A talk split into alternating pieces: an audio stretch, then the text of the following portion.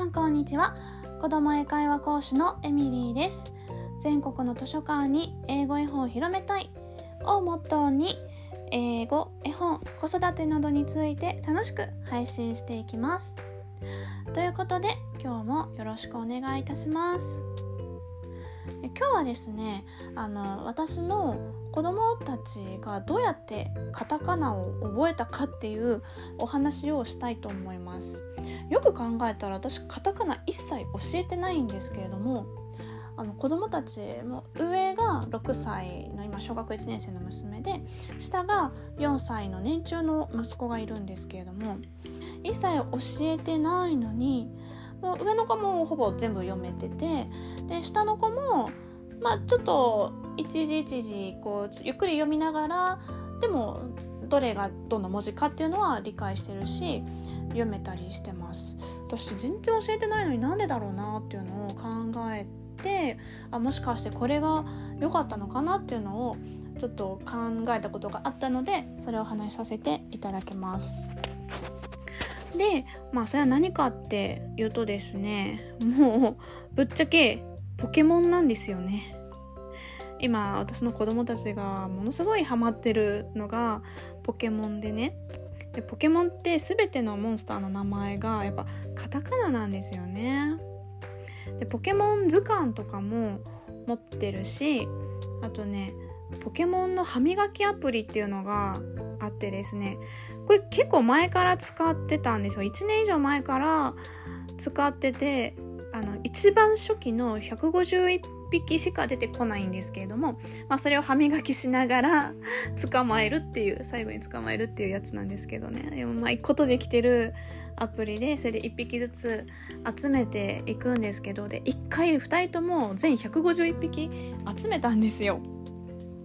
で集めた後もなんか遊んだりはしばらくしてたんですけどでしばでその後ちょっとブームが去って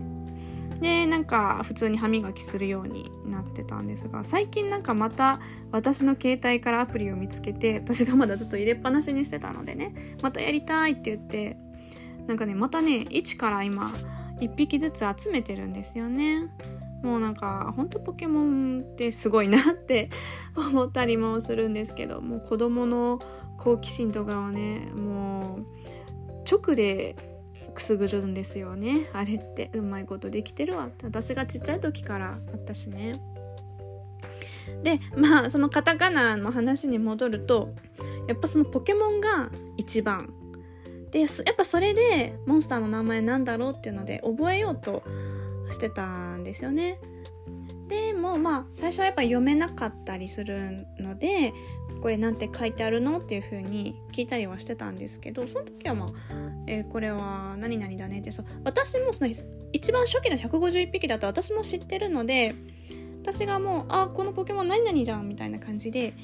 言ったらへえこれ何々っていうポケモンなんだみたいな感じで多分そうやって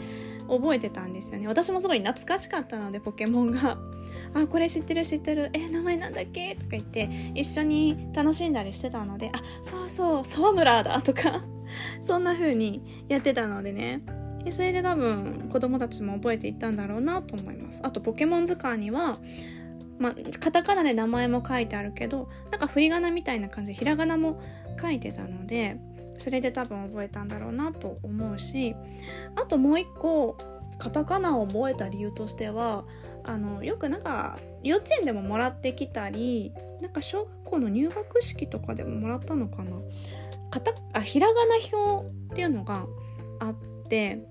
でなんかせっかくもらったからどっか貼っとこっかっていうことで壁にねペッペッペって貼ったりしてたんですよ。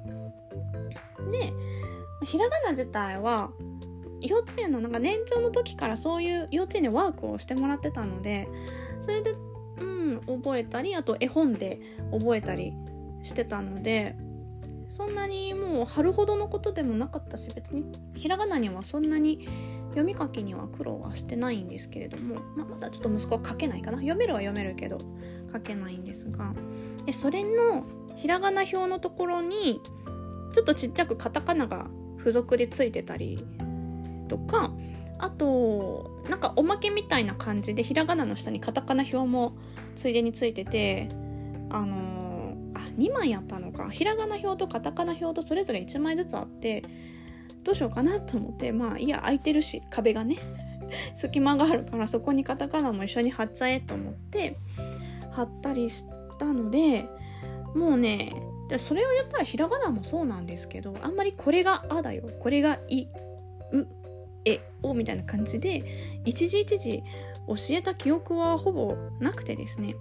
まあ娘が幼稚園でどんな風に習ってきたのかはちょっとわからないんですけれどもまあワーク見たら普通によくあるような「あ」「あ」「あ」って何回もあのまずはなぞって自分で書いてみたいなで「あ」がつく文字とかをなぞったりしてたみたいで、まあ、そんな感じの学び方を今でもまた小学1年生になって今国語の授業は基本今ひらがなをどんどんやってるんですよね。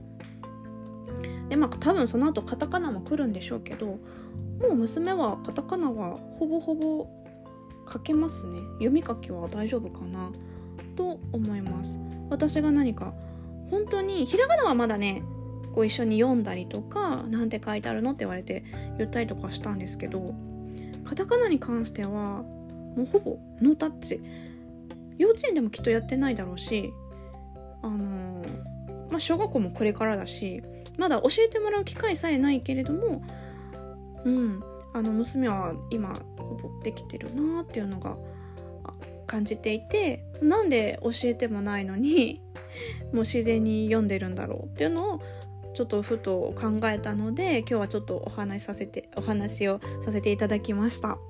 ちょっとどなたかの参考になれば幸いです。はい。ということで今日も最後までお聴きくださりありがとうございました。また次回も聞いてみたいなと思っていただけましたらフォローやコメントいいねボタンよろしくお願いいたします。